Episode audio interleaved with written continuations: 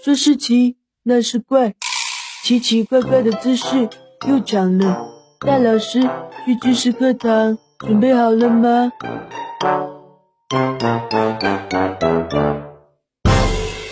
连裤袜到底是裤子还是袜子？各位好，欢迎来到大老师去知识课堂，我是大兵。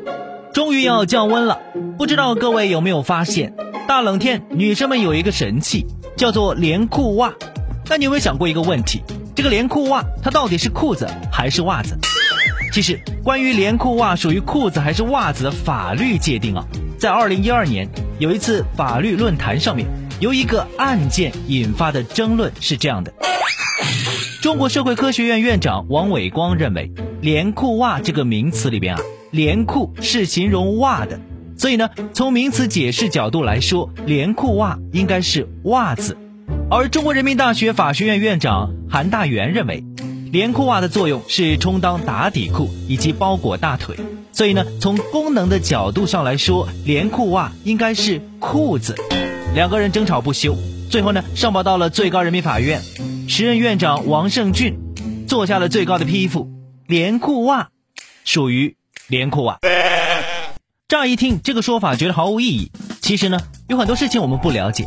在经济、法律等领域，对于连裤袜这种商品，都需要做出非常清晰、准确的定义，比如进出口的关税或者一些犯罪事实认定等等。所以各位记住，连裤袜既不是裤子，也不是袜子，它就是连裤袜。连裤袜和高跟鞋一样，本来是为男人设计的。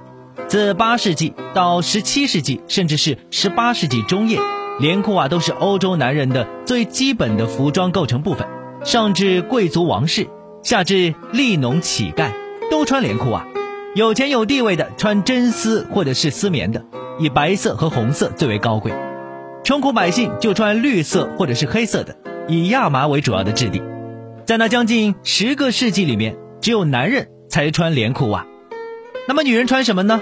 灯笼裤加短袜，或者是宽蓬裙加齐膝袜。到一九二八年，美国的杜邦公司展示了第一双尼龙袜。一九四零年，高筒尼龙袜创历史最高销售记录，并成为普通日用品。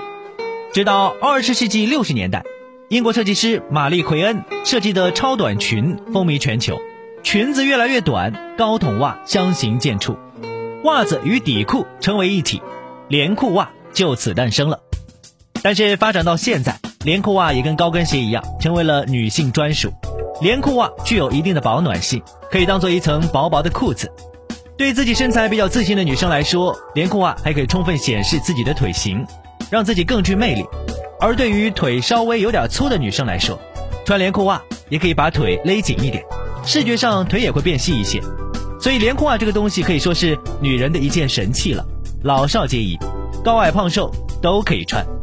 好了，这一期的趣知识课堂我们就说到这儿，下期见。